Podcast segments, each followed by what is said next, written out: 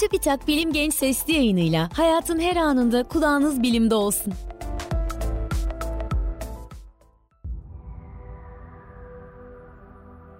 Uzaya ve bilime meraklı gençler merhaba.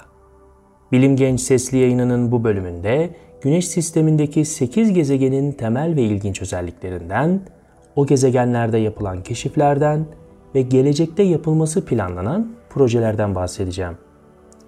Bu bölüme başlamadan önce gezegen kelimesinin tanımını yapmakta fayda var. Uluslararası Astronomi Birliği'nin 2006 yılında gerçekleştirilen toplantısında bir gezegen tanımı yapıldı. Bu tanıma göre bir nesnenin gezegen olabilmesi için şu üç koşula sahip olması gerekiyor.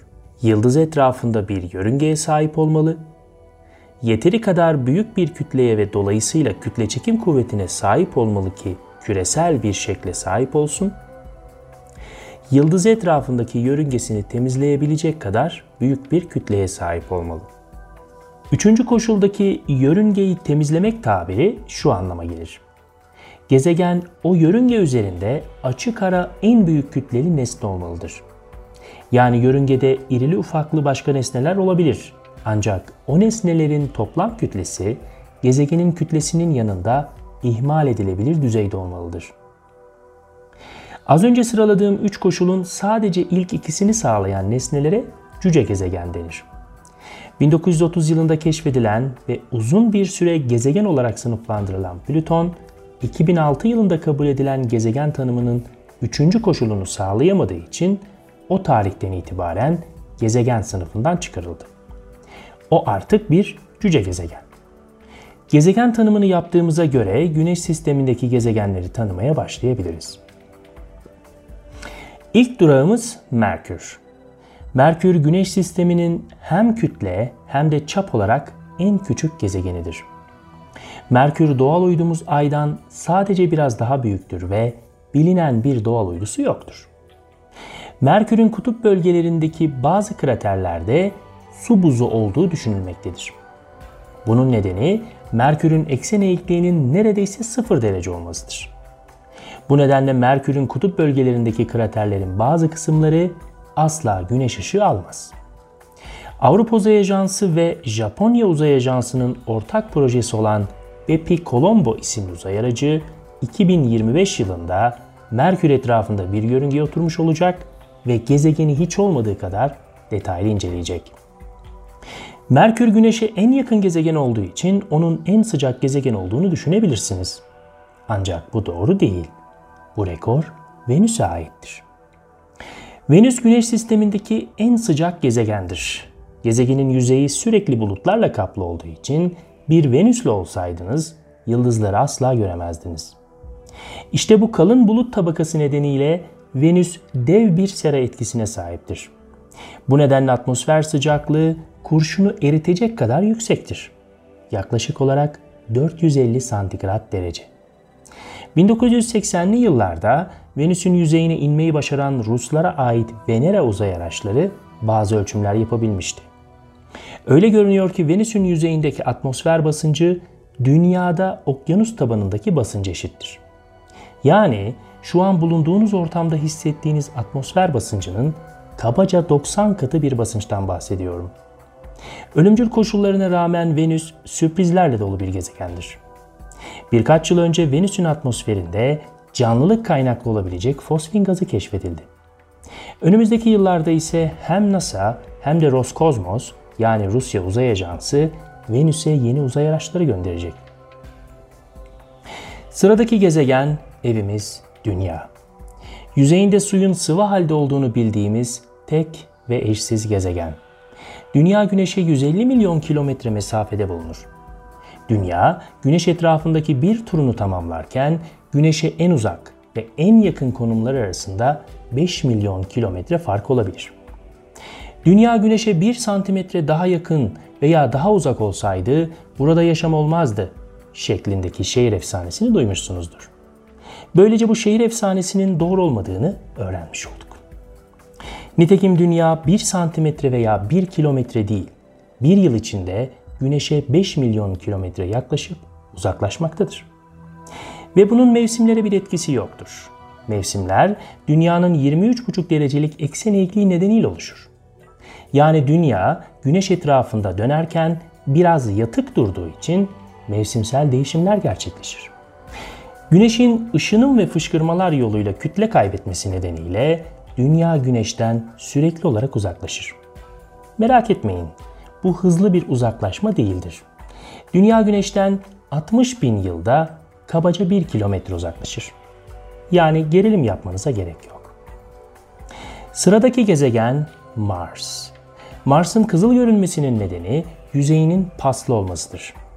Bildiğiniz gibi pas, demir ile oksijenden yani demir oksitten oluşur.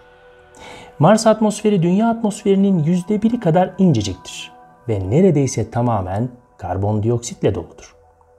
Ortalama sıcaklığın eksi 65 derece olabildiği Mars'ın atmosferinde bulutlar vardır. Ancak onlar bizim bulutlardan biraz farklıdır. Mars karbondioksit karının yağdığı bilinen tek gezegendir. Tüm bu kötü özelliklerine rağmen Mars'ın bazı özellikleri Dünya'ya benzemektedir. Mesela Mars'ın gün süresi Dünya'daki bir günden sadece 40 dakika daha uzundur. Diğer yandan Mars'ın eksen eğikliği Dünya'nın eksen eğikliğine çok benzemektedir. Şu an Mars'ta bulunan Perseverance isimli yüzey aracının üzerindeki MOXIE isimli cihaz, Mars atmosferinde bolca bulunan karbondioksitten 50 gram oksijen üretmeyi başardı. Ingenuity isimli minik helikopter ise kızıl gezegenin atmosferinde yaklaşık 4 kilometrelik bir uçuş gerçekleştirdi. Tüm gezegeni saran küresel bir manyetik alanın olmaması ve kütlesinin küçük oluşu nedeniyle Mars'ın atmosferini sürekli olarak uzaya kaybettiği keşfedildi. Mars'ın yüzeyinin altında sıvı su olduğunu iddia eden ciddi çalışmalar yapıldı. Ancak son yapılan çalışmalar aksini iddia ediyor. Sonuç olarak Mars'ta sıvı halde su var mı henüz emin değiliz. Ancak buz halinde olduğunu biliyoruz. Buraya kadar anlattığım ve Güneş'e en yakın 4 gezegen birer karasal gezegendir.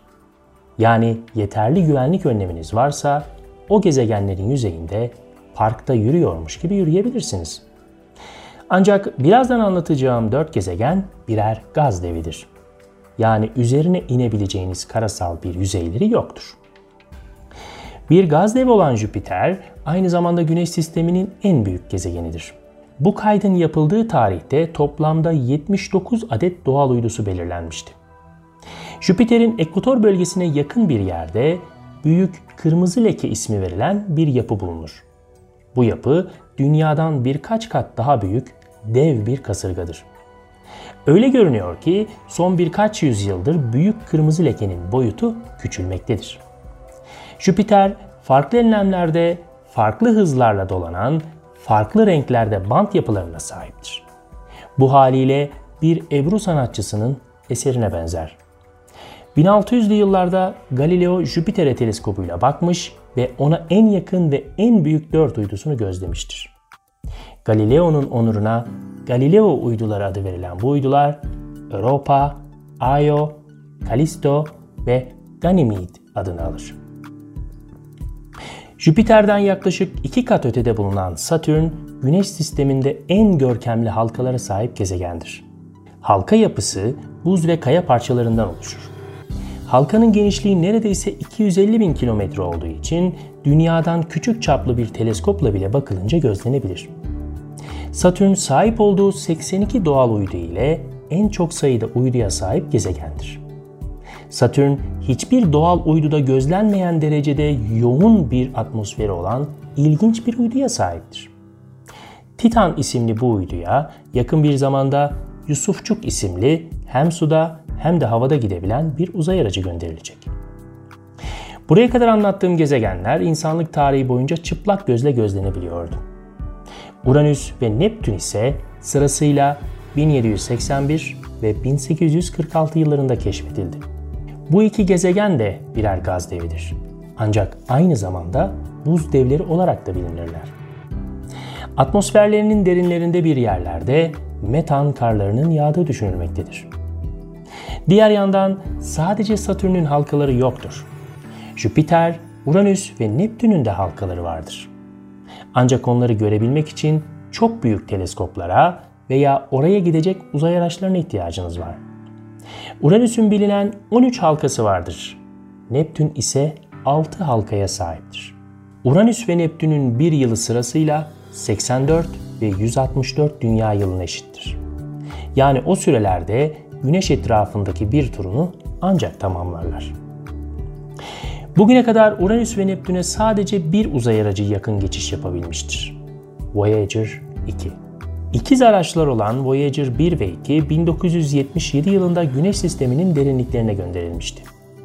Bu kaydın yapıldığı sıralarda Voyager 1 23 milyar kilometre ve Voyager 2 ise 19 milyar kilometre uzaklıkta yollarına devam etmektedir. Bu iki uzay aracının birkaç yıl daha sinyal göndermesi bekleniyor. Bu arada güzel haber ise şu. Yeni bir derin uzay görevi tasarlanıyor. 2030'larda fırlatılması amaçlanan uzay aracının bugüne kadar gidilmemiş bir uzaklığa ulaşması bekleniyor. 4,5 milyar kilometre ötedeki Neptün'den daha öteye gittiğimizde cüce gezegen Plüton ve Kuiper kuşağı denilen bir asteroid ve meteor kuşağı yer alır. Çok daha uzağa gittiğimizde ise Güneş sistemini bir küre gibi saran Oort bulutu denilen bölgeye ulaşırız. Güneş sistemine en yakın yıldız sistemi ise 4 ışık yılı yani yaklaşık 40 trilyon kilometre uzaklıkta bulunan Alpha Centauri isimli üçlü yıldız sistemidir. Bir sesli yayının daha sonuna geldik. Bu bölümde Güneş sistemindeki 8 gezegeni temel ve ilginç özellikleriyle tanımış, hali hazırda devam eden ve gelecekte yapılması planlanan bazı projelerden bahsetmiş olduk.